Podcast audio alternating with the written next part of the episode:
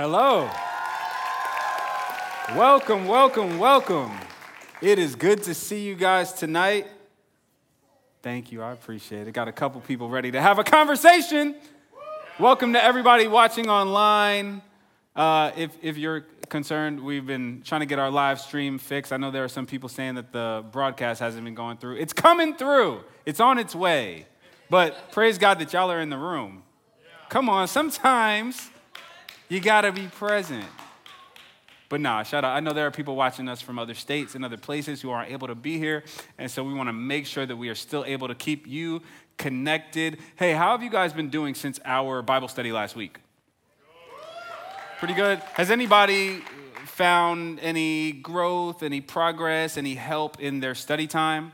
Got one hand. Okay. No, no, for real. Uh, just, just give me. Don't and don't fake it. Don't fake it, because some of y'all, eh, you didn't read the Bible all week. It's okay. You don't have to fake it, but just, just lift your hand up ever so slightly if you felt or saw any progress in your time with God after our study last week. Praise the Lord. That's the most important thing that can happen for you.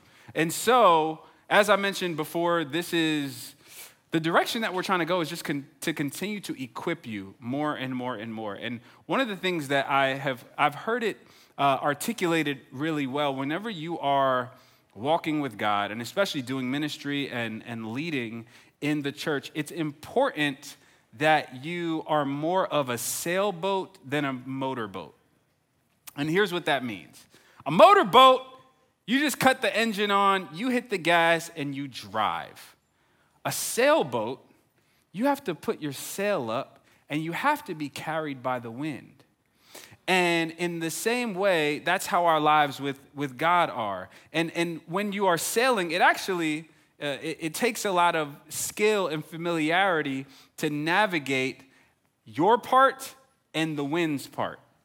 And I found that oftentimes our relationship with God is that way, that, that it takes some getting used to to figure out, okay, God, what, which part of my life are you just driving and, and what is my part? What is my role? Has anybody ever run into that confusion where when you're walking with God, it can feel like you're supposed to be driving sometimes, and then sometimes you're like, okay, maybe I'm just supposed to be taking my hands off. Am I the only one?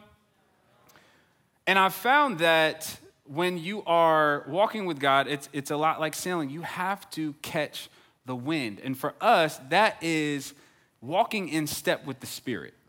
That's what the Bible tells us that we are to do, to not walk by the flesh, which would be to be completely controlled by our own mind, our own thoughts, our own desires, and live our lives steered by those things. Instead, we are not to be controlled by the Spirit, but we're to, we're to walk in step with the Spirit. The picture of walking in step is you're walking next to somebody and you're just trying to, it's like God is leading, but you're also walking.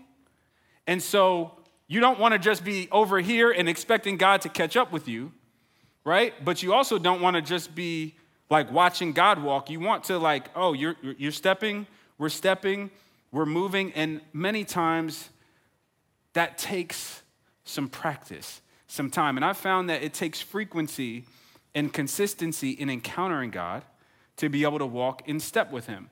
Why am I saying that? I'm saying that because you will see that sometimes we change up even just how we do things here, right? What, what the experience is like. And you'll, you'll notice different changes. You'll notice, even from a preaching standpoint, I can't just hit the gas and drive. And in this season, I've been feeling like the wind is more so around this idea of leaving more space for God to speak to you rather than just me coming with one particular tailored message uh, from God to you. Because though there's nothing wrong with that, there's times, there's seasons, but I believe that many of us, we've gotten into the routine of feeling like we can outsource things that we are supposed to be immersed in. And it, it cannot be that there is one person who is seeking God on behalf of everybody else, and everybody else just waits for that one person. That's more reflective of what we see in the Old Testament. That there was a time where things were like that, where the nation of Israel, uh, they had a leader and, or they would have a prophet at the time, and God was only really speaking to one person. And then that one person was relaying the message to everybody else. But now we're in a different time. Now we are in a time where you have the gift through faith in Christ of receiving the Holy Spirit, and He will speak to you. This is why we're doing things like the soap time beforehand, which you may not understand uh, immediately, or you may not even be comfortable with when you start out. But if you will engage in the process, you will start seeing how God moves when we do things His way.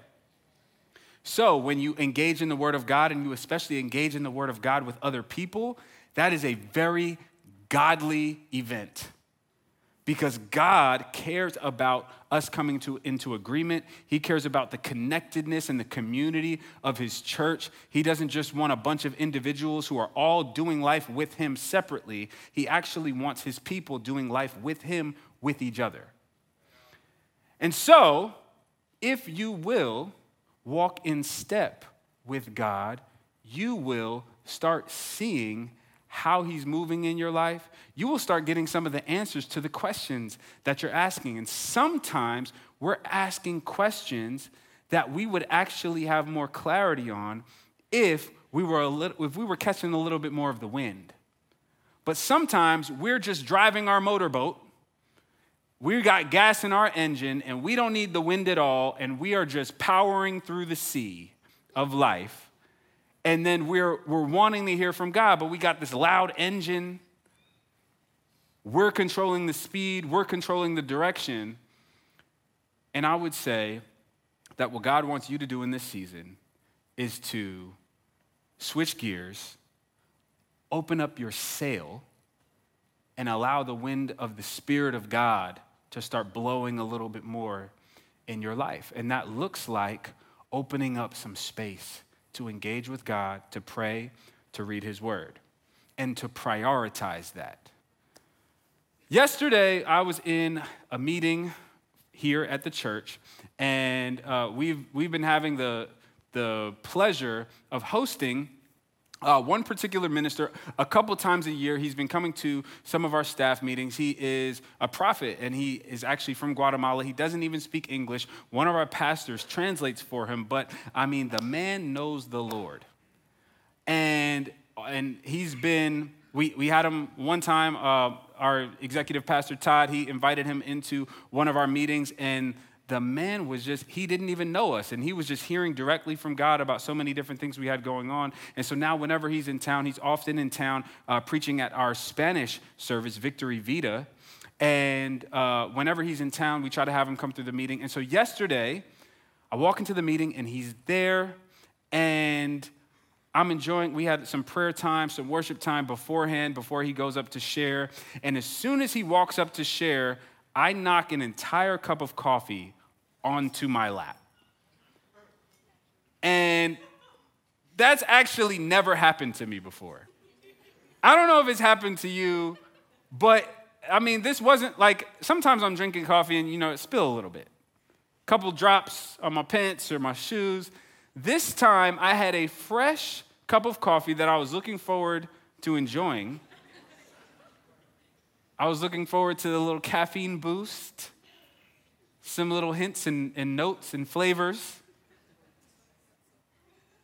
And it was full. It wasn't like half a cup, it wasn't three quarters, it was a full cup of coffee. And I don't even know how it happened. All I know is that in about two seconds, he's walking up to speak, and then there's coffee all over my pants, all over my shoes, all over the floor around me an entire cup of coffee. So, naturally, I'm asking the question what should I do in this moment? Um, he's going up here to speak. There, I have a couple different options. I can get up and find something to clean up with, but this wasn't like a run to the bathroom and grab some paper towels mess. This was like a we need real towels mess. And so I'm thinking in my head, I know that, you know, we do baptisms all the time, and anybody who's got baptized here, you know we have towels. So now I'm like, okay, where are the baptism towels? And I think I need to get up and literally go get towels. And this is so distracting. And, and he's literally about to share do I listen or do I address this mess? Because I'm also like, I wonder if everybody just now smells all this coffee and if it's bothering people, or even what the people behind me are thinking, like, wow, he, he should probably get up and do something. There's coffee everywhere.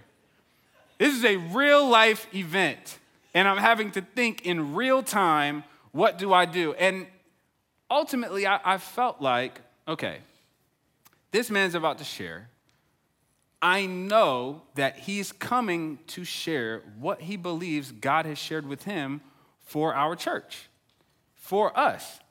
And I don't want to miss how God might speak because I, I knew, I knew what would happen. I knew that in my mind, I thought I knew where the baptism towels were, and I just knew I would get up, I would walk there, I would go all the way into that room, and they would just would not be there for whatever reason. And then I'd be there stuck trying to figure out where to go next, and then I'll probably miss the whole message. So I just decided to sit there, soaked, smelling coffee, smelling like coffee. I mean, my shoes are just kick, kick, kick, kick, kick, kick, kick. Every time I move, it was a mess, and it was very uncomfortable, but I felt like in that time, I was making a decision about priorities. And I felt like in that time, God started just downloading to me a little bit about how life works and how you don't always get to choose the mess you're in, but you do get to choose the decisions you make about the mess that you're in. And you don't always get to clean everything up before you get to where you want to be. And my perfect ideal circumstance would have been I was able to clean everything up and get everything perfect and then hear God speak. But God was not about to change his schedule because I spilled coffee.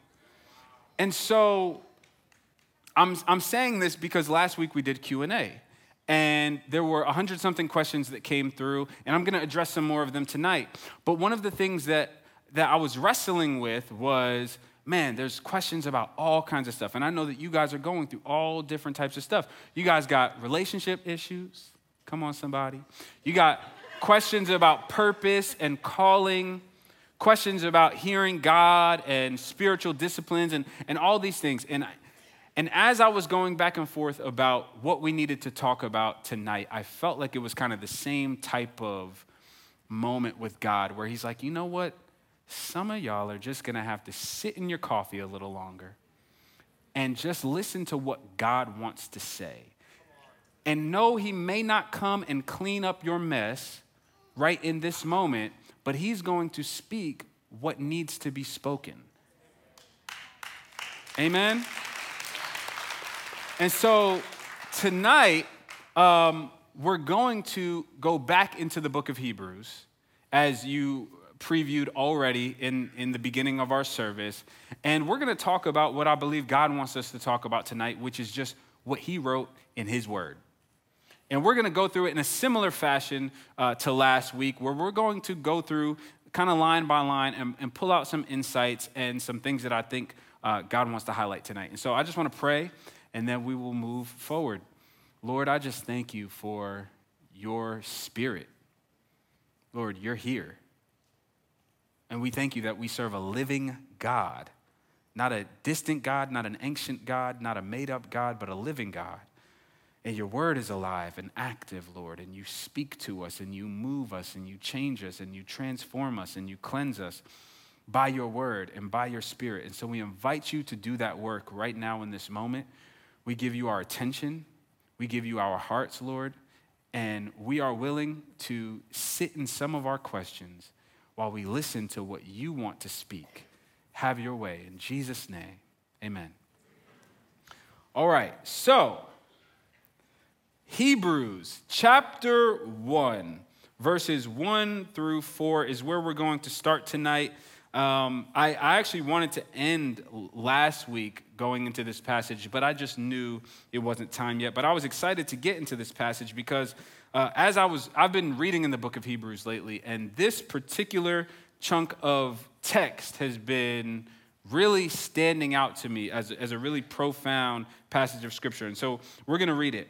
Uh, I'm reading out of the CSB, but I encourage you, open your Bibles, read along. I want you to pay attention to what is said here, what's written here. And what you'll find is as you pay attention and as you read the word, he will point things out to you and he will have things stand out to you and you'll see things that you may not have seen if you weren't paying attention. And so we're going to read. Long ago, God spoke to our ancestors by the prophets at different times and in different ways in these last days, he has spoken to us by his Son. God has appointed him heir of all things and made the universe through him.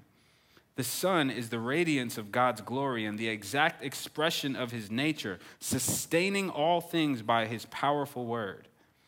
After making purification for sins, he sat down at the right hand of the majesty on high so he became superior to the angels, just as the name he inherited is more excellent than theirs. The first place that I want to start is at the very beginning. He says, Long ago, God spoke to our ancestors by the prophets at different times and in different ways. And this book is called Hebrews because it is so clearly, even though it doesn't start with who it's addressing, which many letters do, they start with you know, Paul, an apostle or servant of the Lord Jesus Christ, to those who are in Philippi or wherever. Many of the letters in the New Testament start with who's writing and who they're writing to, but this just dives straight into a lot of information, and, and we can derive from what's being said who the author is speaking to. And if you read the entire book of Hebrews, it's very clear that he's talking to Jews, Jews who have professed faith in Christ, because he's making so many allusions to the Old Testament law. And he walks through Moses, and he walks through the tabernacle and the tent and the wilderness. He walks through the sacrificial system, and he walks through all these different things that people who were outside of the Jewish religion at the time wouldn't really fully understand. But it's clear that he's walking through all of these things to remind them of the importance of who Christ is and to not go back into the past, to not glamorize the law of Moses, to not glamorize the Old Testament law, and to think that they made the wrong decision in following Jesus, especially because they were under trial. They were going through challenges. And it's very clear throughout the book of Hebrews that he's addressing people who are going through difficult times. And so he's writing a letter to people who know the law, who know God, but are going through difficult times and need to be reminded of some things. And so, what he starts with is one of the most powerful passages of scripture in the entire Bible, and it sums up so much of the Bible in just a few sentences. And, and it starts off by saying, Long ago, God spoke to our ancestors through the prophets in many times, in different times and in various ways. And first and foremost, I think it's so important for us to pay attention to things like God was speaking. He's a God who speaks. That, that this alone separates the God we serve from so much of the nonsense, so much of the fluff, so many different religions, so many different understandings of spirituality that, that this right here sums up the, the focus of Christianity, which is God speaks, God is alive. God's not a God you have to sit around and guess about, that He actually engages with humanity and He will set the framework for how we understand our existence and how we understand how we got here. And He wants us to know Him and understand who we are and who He is. God speaks. And in the past, He spoke to particular people in particular ways. And there was a time where He was just speaking through individuals, through the prophets he was just speaking to a particular nation. He wasn't going around speaking to everybody. And this is why the Jews hold the Old Testament in their language, in their culture. They were his people. And that was a period of time. But he says something that comes after this that changes the game for all of humanity. He says, In these last days, he has spoken to us by his Son. God, who was speaking through prophets, who was speaking in many times and in many ways, has chosen a final way to speak to all of humanity through his son. Whoa, God has a son? All of this is revelation. It's God revealing himself to you and I. And I think it's so important that we approach him with this understanding that we don't approach God knowing who He is or what He has going on or really knowing anything. We only understand about God what He chooses to share with us. And He has chosen to share His very nature with us. He has chosen to share His heart, His thoughts, His ways with us.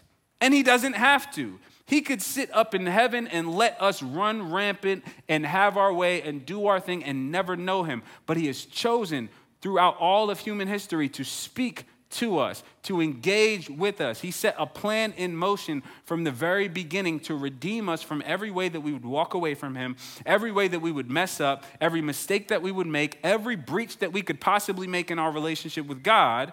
He has constantly been reaching out to us and He made a way for us to have a consistent relationship with Him. Not that we initiated, we don't chase God down, but God has uh, chosen to approach us.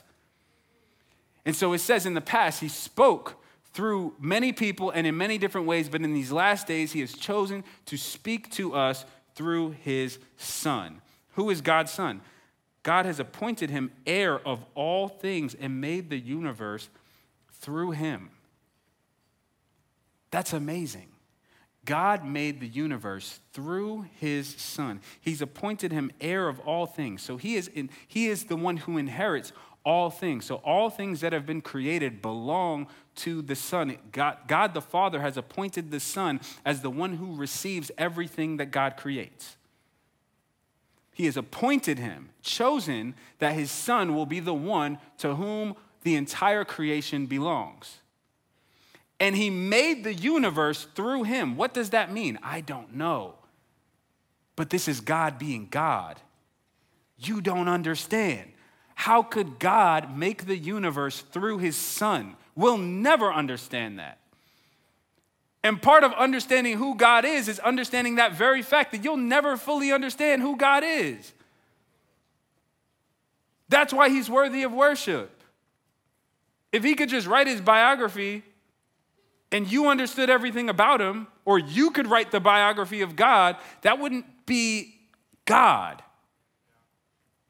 But God is revealing to us, and, and the writer of Hebrews is reminding people who are going through difficult things the things that they really need to understand that in the midst of all your circumstances, in the midst of all the stuff you have going on, in the midst of the stuff that you're sitting in and you're challenged by and you're distracted by, there's a greater reality taking place. That you're not just here for no reason or by chance or by coincidence, that God has been doing a big plan for a long time and has big things in mind, and you are a key, small part of a very big plan that God appointed his son to be the heir of all things.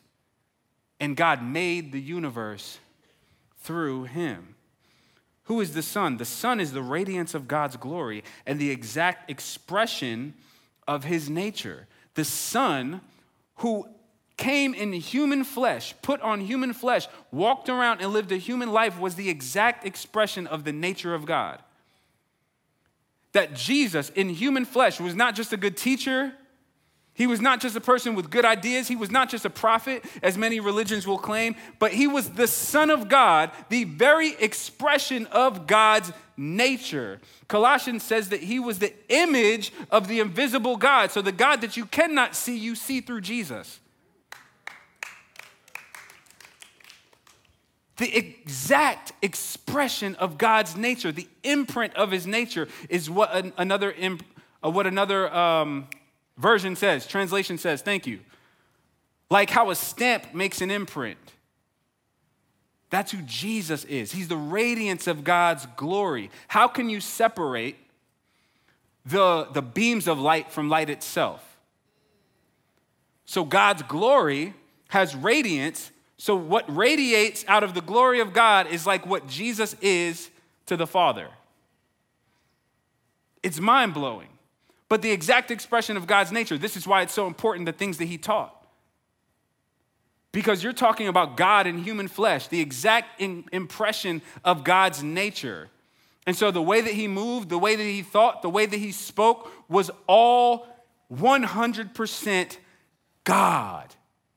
The one through whom the universe was made stepped into creation, put on human flesh, walked among us, and gave us an exact representation of the God who created us.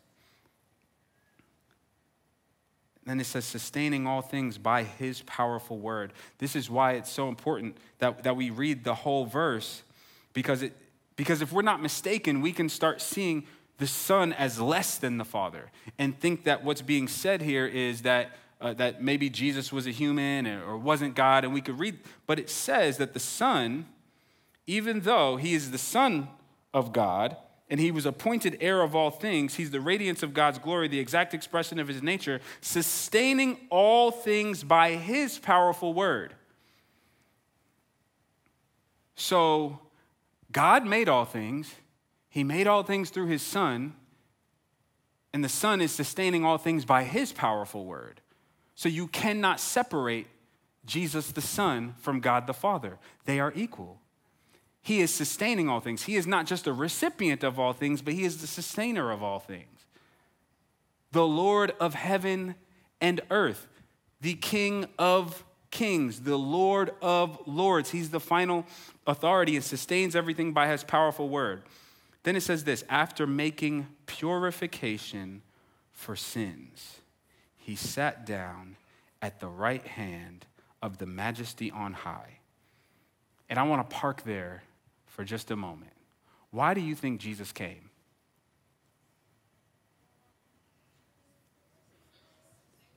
It's not necessarily for you to answer out loud. I, I, want you to answer that internally. Why do you think Jesus came?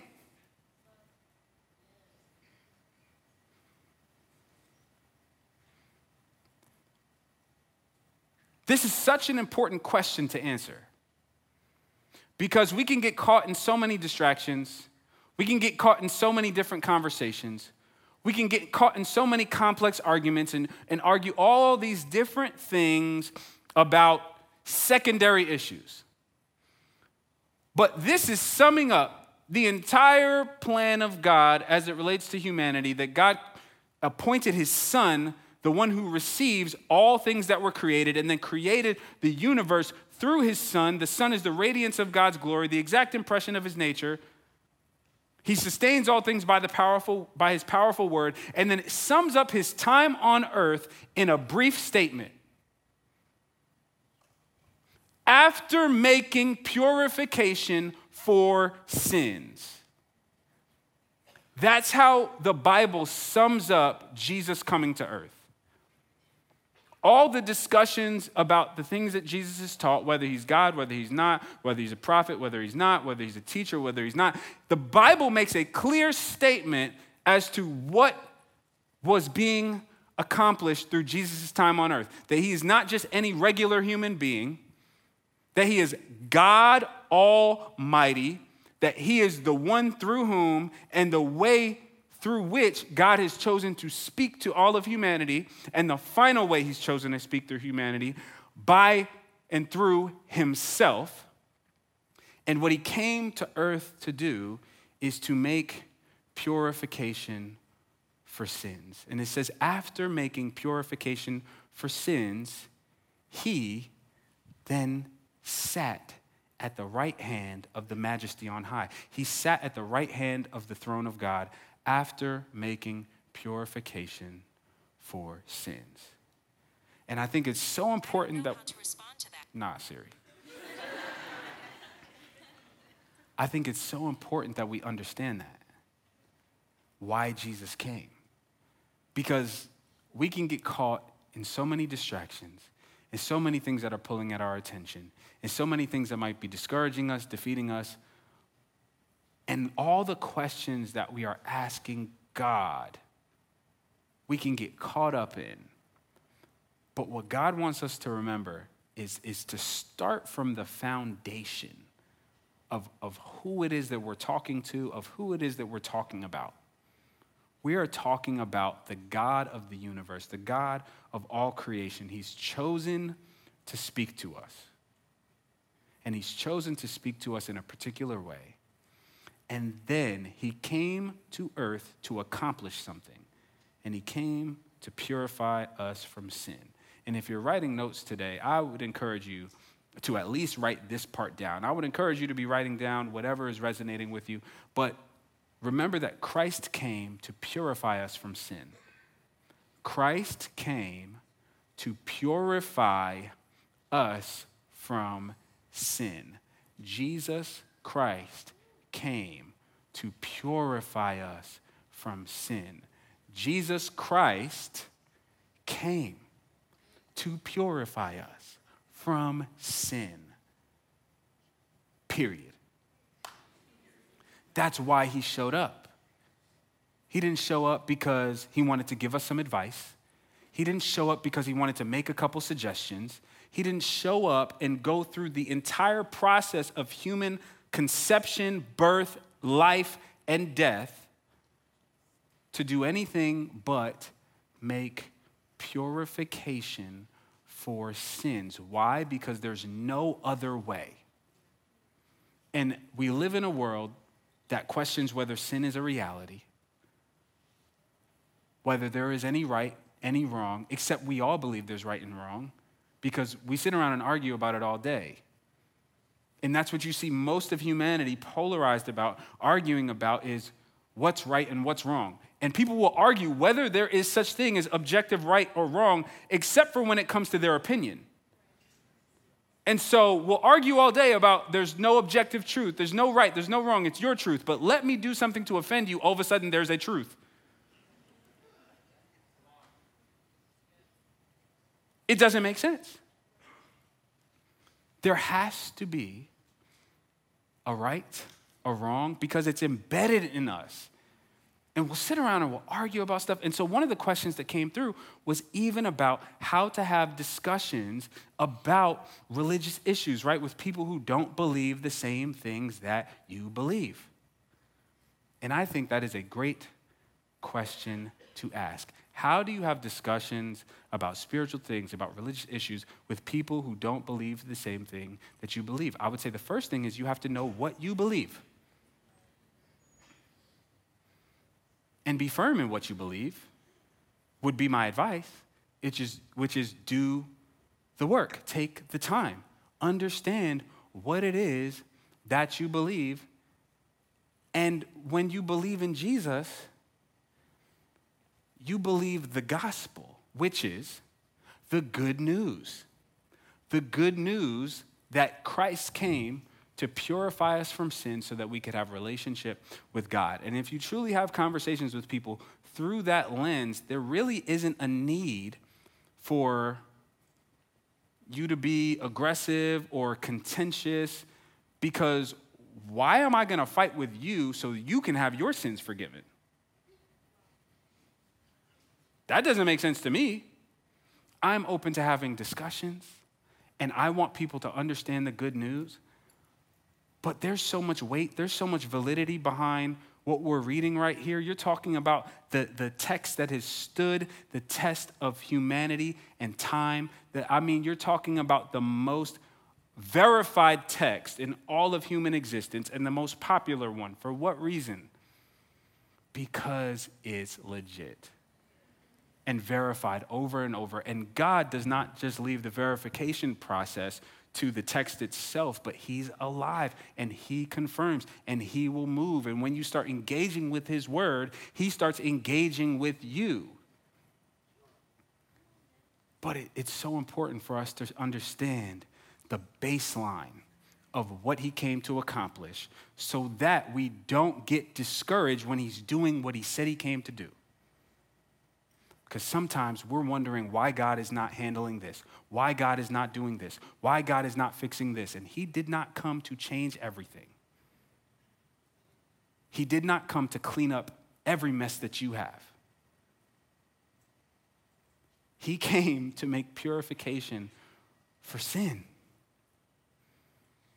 And that can sound discouraging, like there's some distant relationship that he wants. No, not at all. At the baseline of all of your actual issues, in this world you have tr- you'll have trouble. That's what he said. You cannot avoid the fact that some days are going to be difficult, some circumstances are going to be challenging, sometimes you're going to go through very difficult things. But at the baseline, you know that the actual issue that you have is deviation from the will of God because the only thing perfect in all of life, in all of humanity, in all of creation is the will of God. The only thing perfect in all of existence is the will of God. So every problem that you have, the true problems that you have, come from deviation from His will. So that's what He came to fix. Christ came to make purification for our sins. And why he came to earth is of the utmost importance for us to understand how to engage with him. So, even as we were talking last week about, about running your race, you have to understand why Jesus came and what he's trying to accomplish in your life. Yes, he has purpose for you. Yes, he has plans for you. Can I tell you that he is a God who blesses? So you're not talking about a God who won't fix any of your stuff. God goes the extra mile to fix so much of my stuff. And he, in fact, does what, what Pastor Carl said, his, which is he works all things together for the good of those who love him and who are called according to his purpose. He works all things together for your good because he has to, no, because he wants to, because he loves you, and he has blessed those who have placed their faith in Christ and are found in Christ. Bible tells us that those who are in Christ are blessed with every blessing in the heavenly realms. But what he's trying to accomplish today in your life has to do with your purification. I want us to go to the next passage. He says this in, in chapter 9, verses 13 through 14. Under the old system, the blood of goats and bulls and the ashes of a heifer or a cow could cleanse people's bodies from ceremonial impurity. Just think how much more the blood of Christ will purify our consciences from sinful deeds so that we can worship the living God.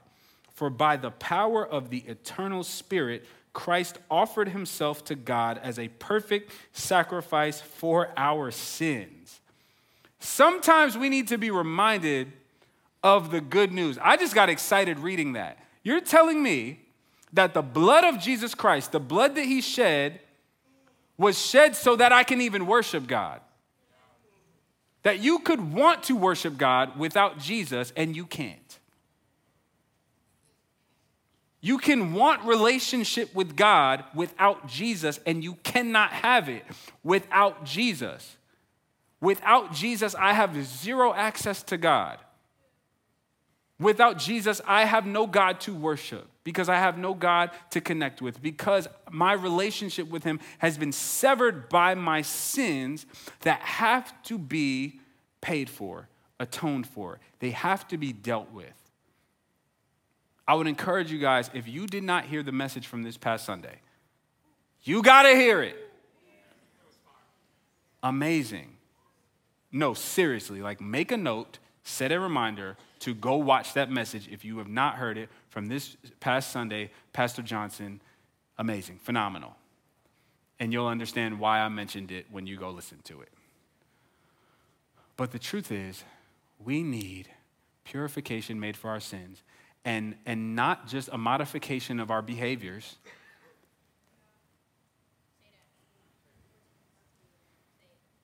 We need purification. Purification from our sins, not just a modification of our behaviors. And many times, we view Christianity through the lens of changing the way you behave. changing the way you act so that you can have relationship with God. And then we see discrepancies in the way that people who profess faith in Christ behave. And so it makes many people question faith in Christ because of how the people who profess faith in Christ behave. And then we have a whole group of people who are yelling at people who do not believe in Christ about how they behave. And Jesus never came to tell people who do not know him how to behave. Because what's the point? What's the point? Did he come for good behavior? No, he came for purification from sins. You cannot become purified from your sin. You cannot be purified from your sin by just trying to change the way you act. That's not how it works. So there was a system set in place in the Old Testament that took place for years and years and years and years, and not even for everybody. It was just for the Jews. And the Jews had a temple set up, a sanctuary set up, a process by which they could have their sins temporarily taken care of, but never fully cleansed. Just constantly trying to pay on the debt, constantly trying to pay on the debt. So the high priest would go through this intense detailed process, making purification for his own sins with the blood of goats and calves and the sins of other people by the blood of goats and calves. And it had to be done repeatedly, over and over and over and over. And it never finished the job. And you and I, any of us who were not a part of that system, it did nothing for us. And so you're talking about all these other nations who were not connected to this nation or this process, and they had no hope. And so, what the Bible is telling us here is that was just a picture. And it just kind of helped. It said the purification of their bodies, meaning that they could approach different situations and events and, and be ceremonially clean, meaning they could actually participate in this religious act because of these, religi- because of these rituals they had done. They could participate in religious acts because of rituals they had done, and it had nothing to do with actually fixing their relationship with God. So, what he's saying is that all that was taking place, and if that could make somebody just clean enough to do a religious act, how much more will the blood of the Son of God accomplish? That God Himself would put on flesh and there would be a, a human sacrifice for human sin. And what does it say? It doesn't say that the blood of Christ would just change what you do, it said that it would purify our consciences. That the blood of Jesus Christ, the sacrifice of Jesus, can purify your conscience, the way you think. This is what he came to do. So at the beginning, where it says that the Son of God, the universe was made through him, and then after making purification for sins, he sat at the right hand of the majesty on high. He didn't just come and make some suggestions for some things to do and change some religious rituals. He accomplished something much greater, that he could actually change the conscience of a human. And then inevitably your behavior will change because the way you think has been changed. What you believe is right has changed. What you believe is wrong has changed. Not because just because you want it to, not because you've just kind of ascribed to some way of believing or thinking that you're eventually going to default to your old way of thinking. No, he will actually change how you think. Purify our consciences. And by the power of the eternal Spirit, Christ offered himself to God as a perfect sacrifice for sins. So here's what's being said, and here's what I would write down if I were you Jesus has already cleansed us from sin by his blood, but he is daily cleansing us from the effects of sin by his Spirit. I want you to hear this. Jesus has already cleansed us from sin by his blood, but he is daily cleansing us from the effects of sin by his spirit. What do I mean by that? The blood of Jesus was a perfect sacrifice for all of human sin. So there is not going to be another sacrifice made for human sin. There is nothing you can pay to give God for the things that you've done. You either receive what Jesus gave or you got nothing to give at all. Because God just doesn't accept anything. And so there were years and years and years and years and years and years of sacrifices being made for sins that did not cut it. If you and I were not going to have to stand and be judged for our sins, something serious was going to have to take place. And so God Himself chose to, spoke, chose to speak to humanity through His own Son. And the Son of God came to earth, the Son of God came to earth and put on human flesh, lived a sinless life so that he could be a perfect sacrifice.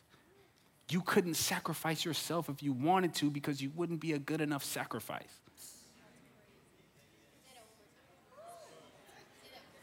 So if you think if you think you can work to get God's approval. You cannot because you've already messed up too much. And doesn't matter how much you want to sacrifice, you can't pay the price for your sins because you're not a good enough sacrifice.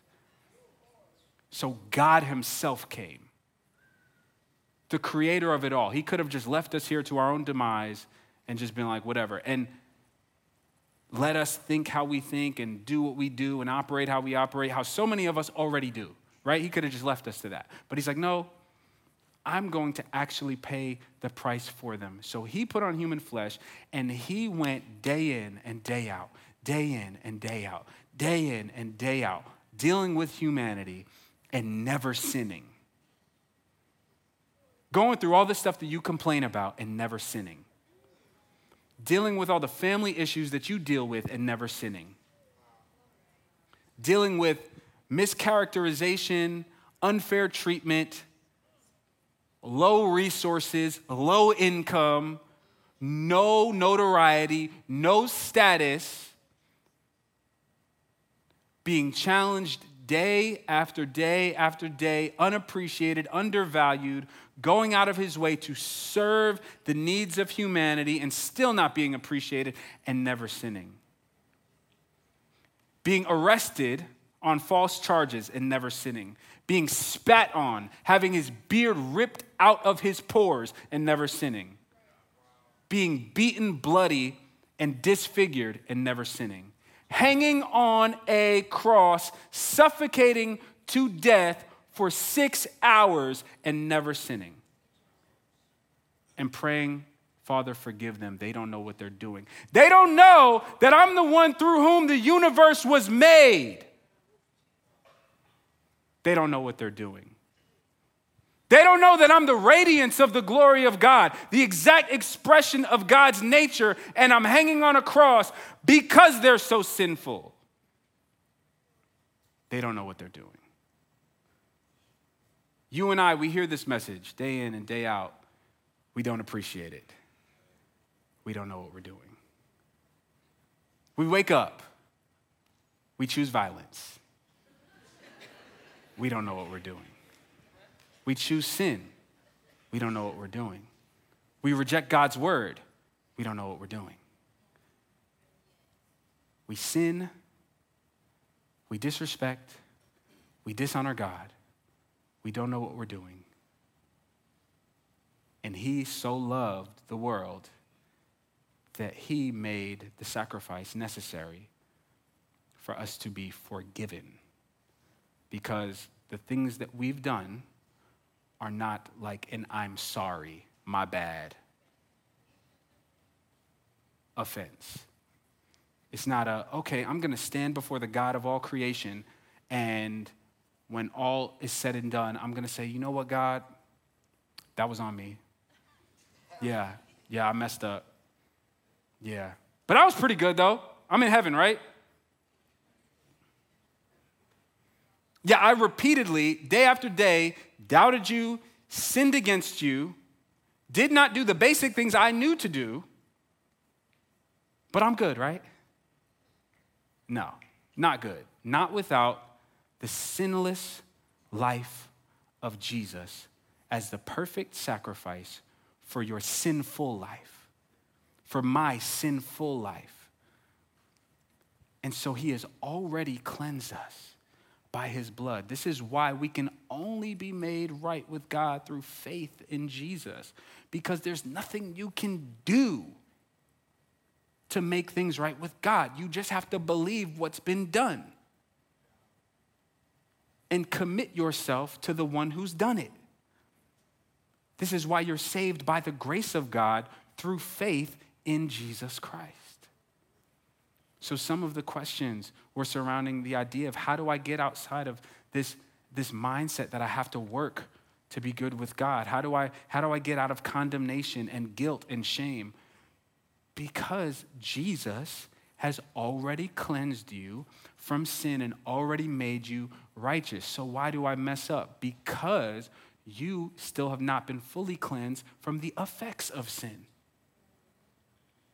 So your spirit has been cleansed in the eyes of God. He says that He gives you the righteousness of Jesus. That means when God sees you, He sees His Son. You're covered.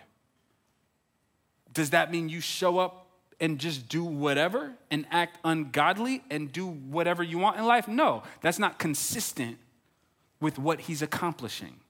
That's not consistent with purification from sins. But so then, why am I not perfect the, the, at the moment I profess faith in Christ?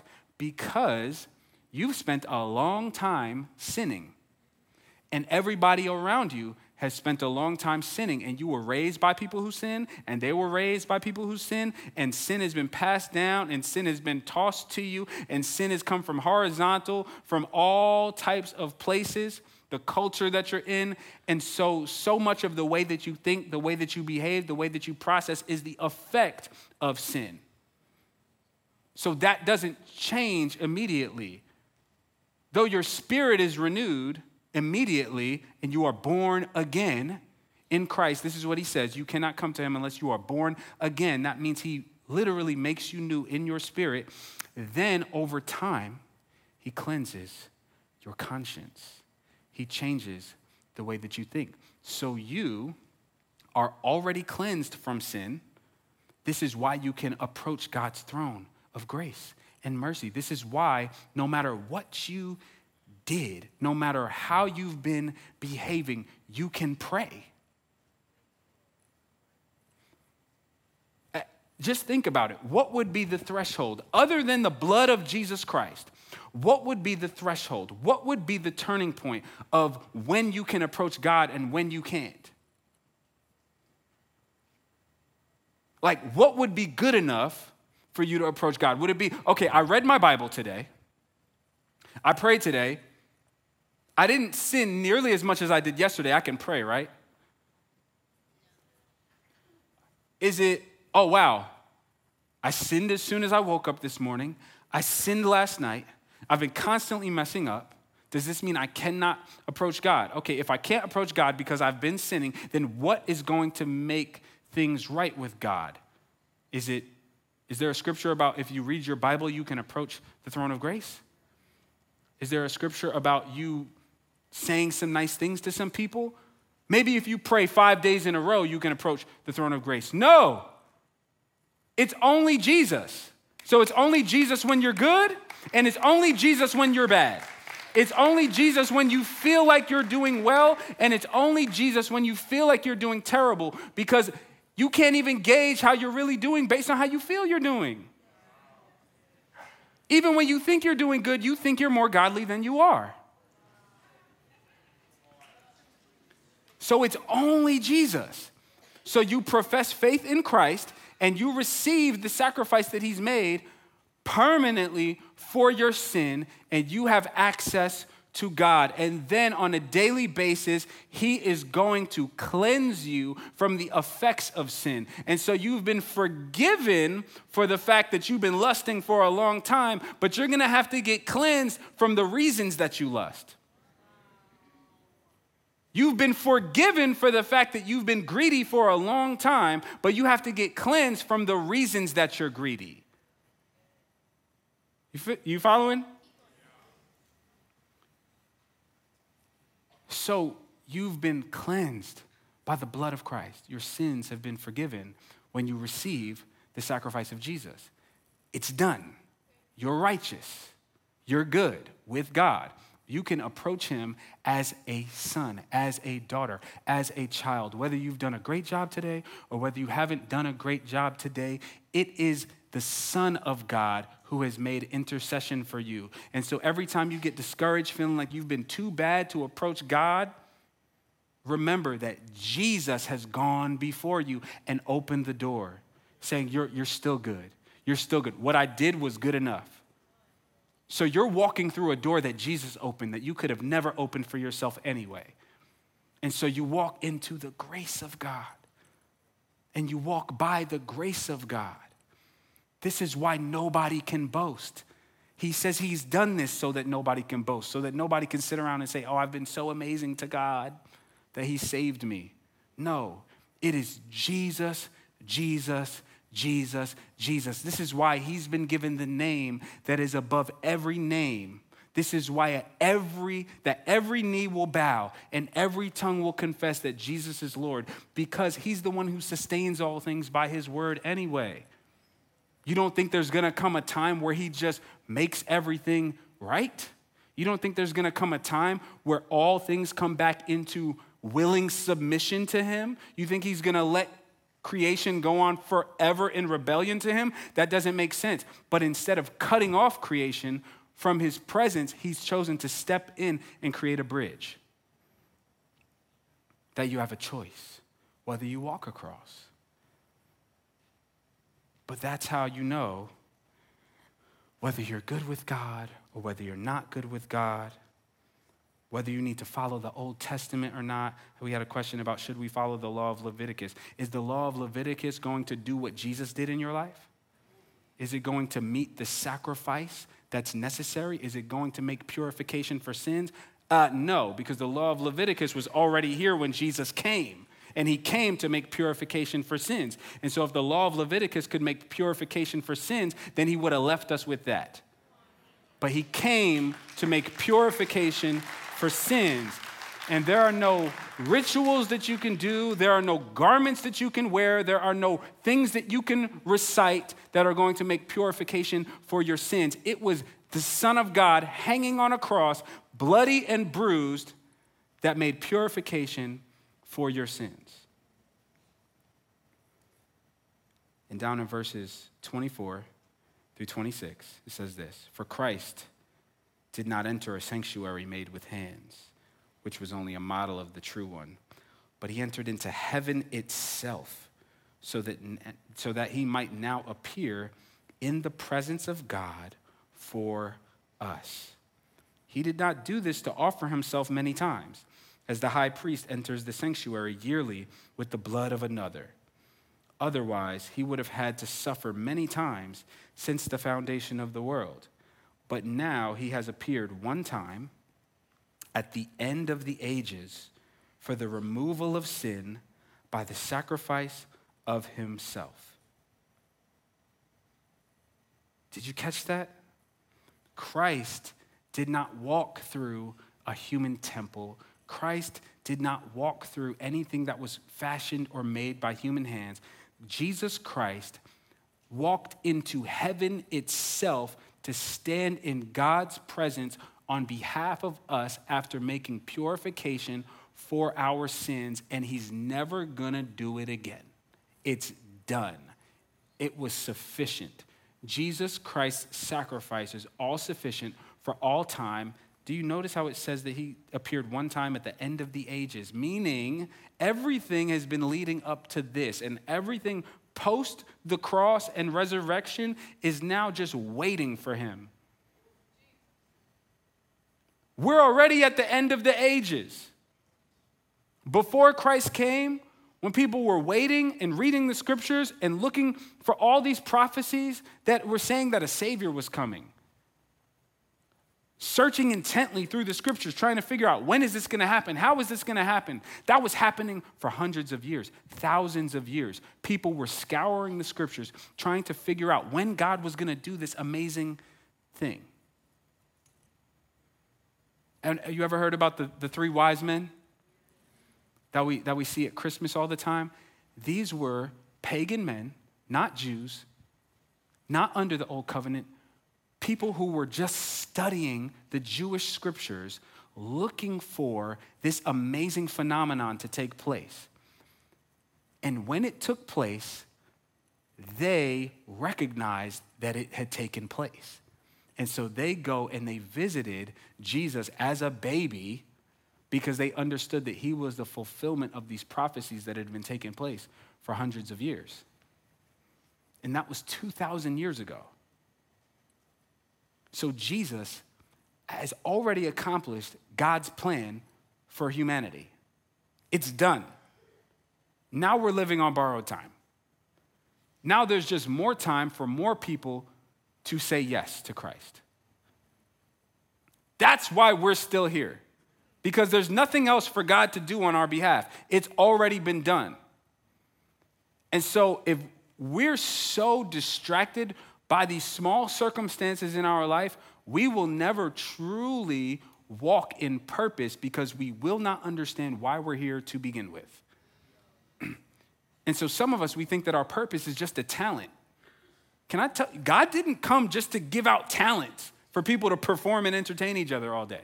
Like, that's a part of humanity, and it's a gift that He's given to us, and praise God that we have it, but that's not the purpose of your existence. God created humans in his image to reflect him and to know him. And he created us to have relationship with him. The problem is many of us don't. So he made a way so that we will. That's the story. Your purpose is a part of that. And now you have the opportunity to use giftings and use talents and use abilities and use all kinds of things in the midst of that plan and for the purposes of that plan. But if you're trying to find identity outside of this, you're not going to find it. And it's why you haven't found it. If you're trying to find purpose outside of this, you're not going to find it. Because what's the best you can do for somebody? This is why so many of us are lost in trying to find purpose. What are you even trying to do for people? Or for yourself? Some of us, our purpose is just about us. What are you even trying to do for you?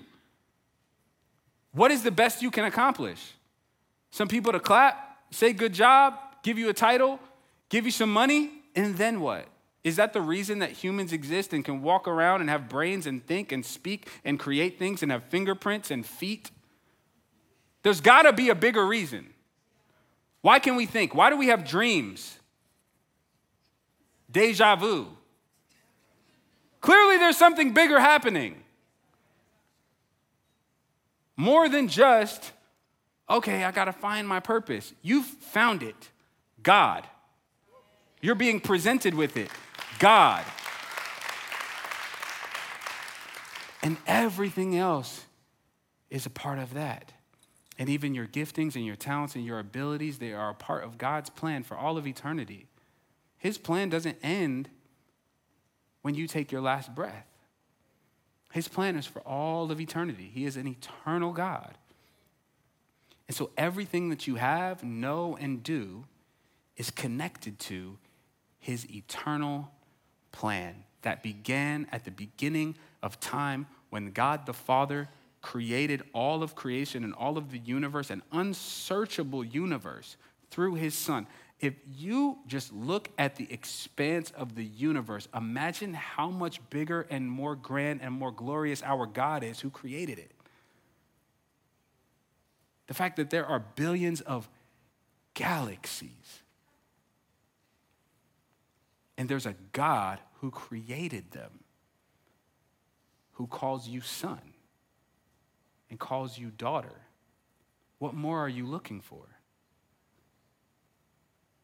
What more can he answer? What more do you want?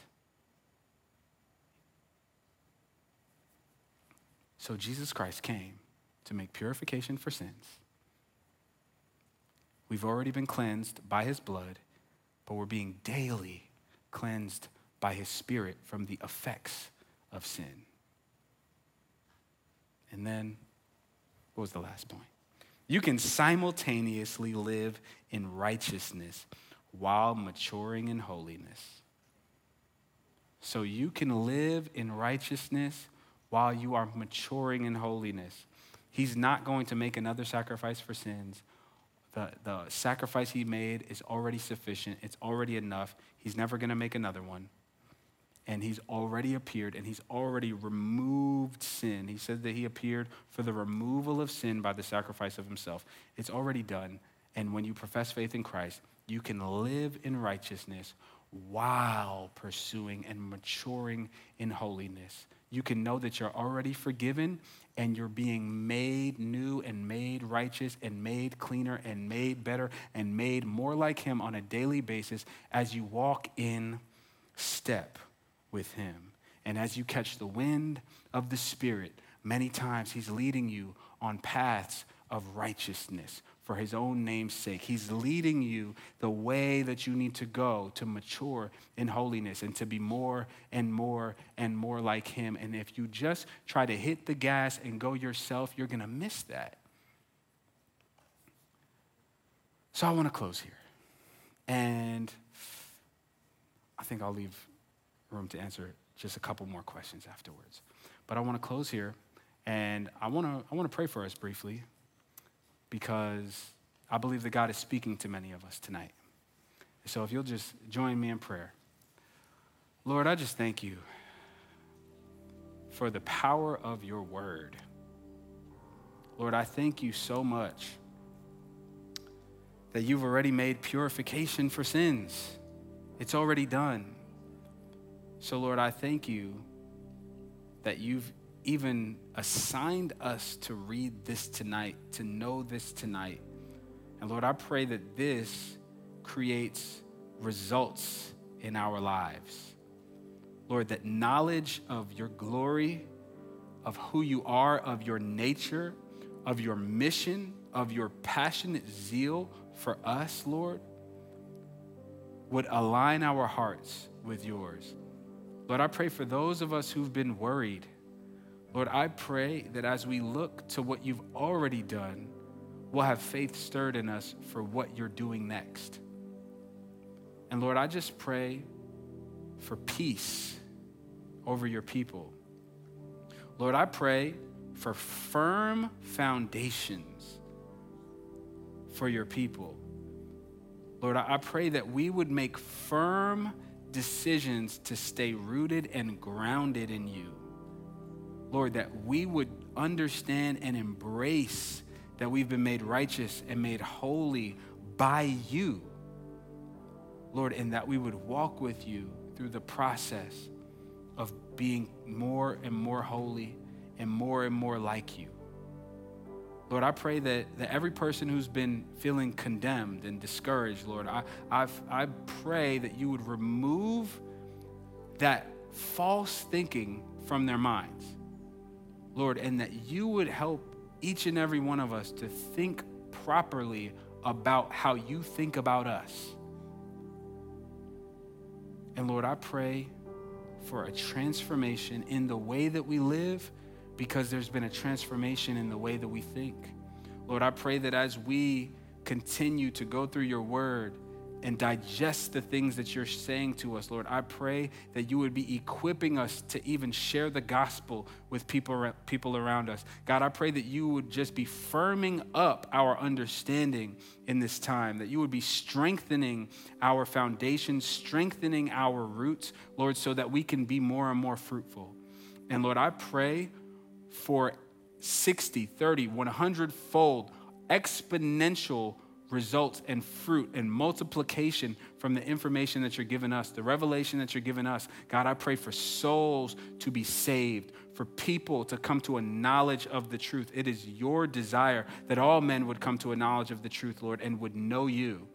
And so, Lord, I pray that each and every person listening, Lord, in this room, online, Lord, I pray for them to have a stirring in their spirit God, to be able to reach people with the good news And I pray that they would be confident and at peace when doing so. And last, Lord, I pray for every single person, Lord, who has not been walking with you. Lord, I pray that you would show them how you are welcoming them to yourself, that you have made purification for sins, and you're inviting and extending the offer to those who have not accepted it yet. And so, if you're in this room and you're wanting to make a decision to follow Christ, I just want you to lift your hand so that I could pray with you. See hands going up. I see your hands. It's beautiful. And the hand isn't for me, it's, it's, it's you making a firm decision in your own life. It's you saying yes before God. For every person with your hand up, I want you to know that God sees you right now. That as you're acknowledging Him, He's acknowledging you. And I want you to just pray this prayer with me, and I want you to come into agreement with what's being said. It's not just about repeating words, it's about professing faith in Christ and coming into agreement with what I'm praying. So I just invite you to pray this with me, and I want to invite everyone around the room who already believes to pray this with us. Say, Jesus, I believe that you're the Son of God, that you lived a human life, that you committed no sins, and that you died on a cross to pay for my sins. I believe you rose from the dead and I believe that you're alive right now. I receive your payment. I receive your forgiveness. I repent and turn from my sins. I leave them behind me and I turn completely to you. I establish you as Lord of my life. I acknowledge that you are all powerful and in control. And I accept your invitation into your family to be your child. And I will live with you forever and ever. In Jesus' name, amen. Amen.